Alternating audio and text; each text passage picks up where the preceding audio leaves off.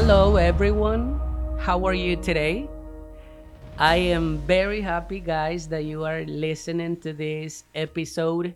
This is the episode number 3 of this podcast that, you know, it's been created with the objective that you guys practice your listening and that you guys can be in contact with English at a specific moment during the day, you know. So again, thank you for being here. I am Rayner, and today I'm going to be talking to you about a special topic, and I want to say special because yesterday I had a class, and I don't know, I was very disappointing with my students. I need to tell you that those students are intermediate level, in high intermediate level, you know. To put it in context, they know how to use present perfect, okay? Oh, they should know, right? So the situation was this: I was applying a listening exercise, and this, I don't know, it seemed really difficult for them. You know, I was looking at their faces, and they were scared, and I was scared too, because probably it was the first time that I saw those faces on my students, on these students, you know. And it was very shocking for me, because I thought that they will do very well on the exercise, but it didn't happen. So at the end of the class, I had a talk with them, and I told them about why I was disappointed at them, you know. And I told them, you know, on my previous episode of this podcast, I was talking about this specific moment in the life of a student where they think that they got it, where they think that the English that they have, it will be enough, you know. And and that's very dangerous, I was saying in my previous episode. And I told them that, you know, I told my students that I wasn't happy about the results of that specific class, okay, because my students are great. I mean, they are good, you know, and I just wanted to remind them that they need to continue learning English, you know, and that the process is not finished yet. So I want to talk to you about that today. You know, learning English is it's very hard sometimes. Learning English it's tiring, you know. Learning English is sometimes difficult to find the time to do it.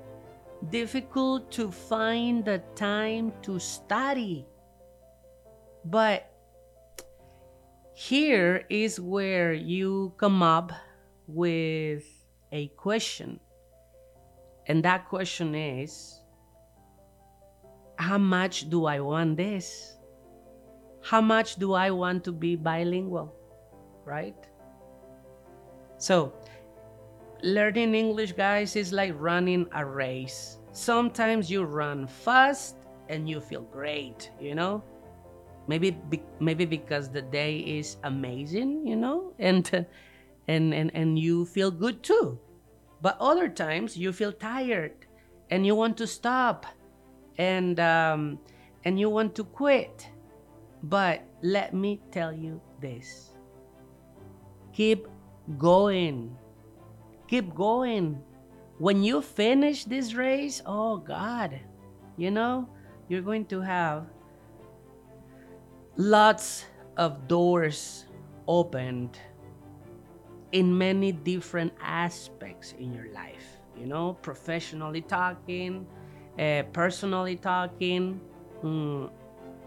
mentally talking, because obviously you're going to be a different person, you know, and accomplishing a goal like becoming bilingual is something that needs to it's something that needs sacrifice, right? So I want to ask you something. Even if you are tired, even if you feel you have no time, try to find a little moment every day to practice your English. It can be listening to a song, as I told you before. It can be watching a video, guys. That's nothing. Watching a video? Come on. You're always watching videos. So stop watching videos in your first language, like Spanish, for example. So move to listening to English videos, right? And it's okay that you feel tired. It's fine. I mean, I understand it's really hard to do this. Everyone feels that way sometimes, so it's okay. But remember, you are not alone, right? Think about the future. Speaking English will help you in so many ways. Maybe you dream about traveling around the world. Well, you're going to need English for that.